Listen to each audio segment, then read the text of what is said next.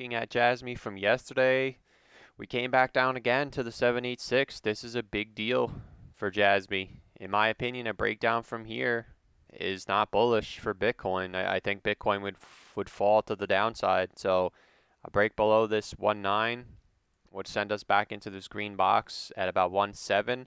If Jasmy does not have this exact type of move where it comes down here and blasts out of here, then it's extremely bearish in my opinion because you would have officially broken market structure from the bottom to the top.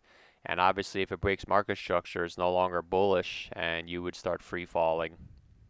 So this 1.7 has to be a wick through if it is going to break down. And in my opinion, it really has to hold 1.9 to have any type of bullish argument. So you are still holding it as of now. It is a sell off into support. So we'll see what happens if it bounces here. But again, break below this 1.9 at the minimum is going to be a 7% drop in my opinion. And if it does not wick and blast out of here, then I no longer draw you know, it, has nowhere else to go but back down here.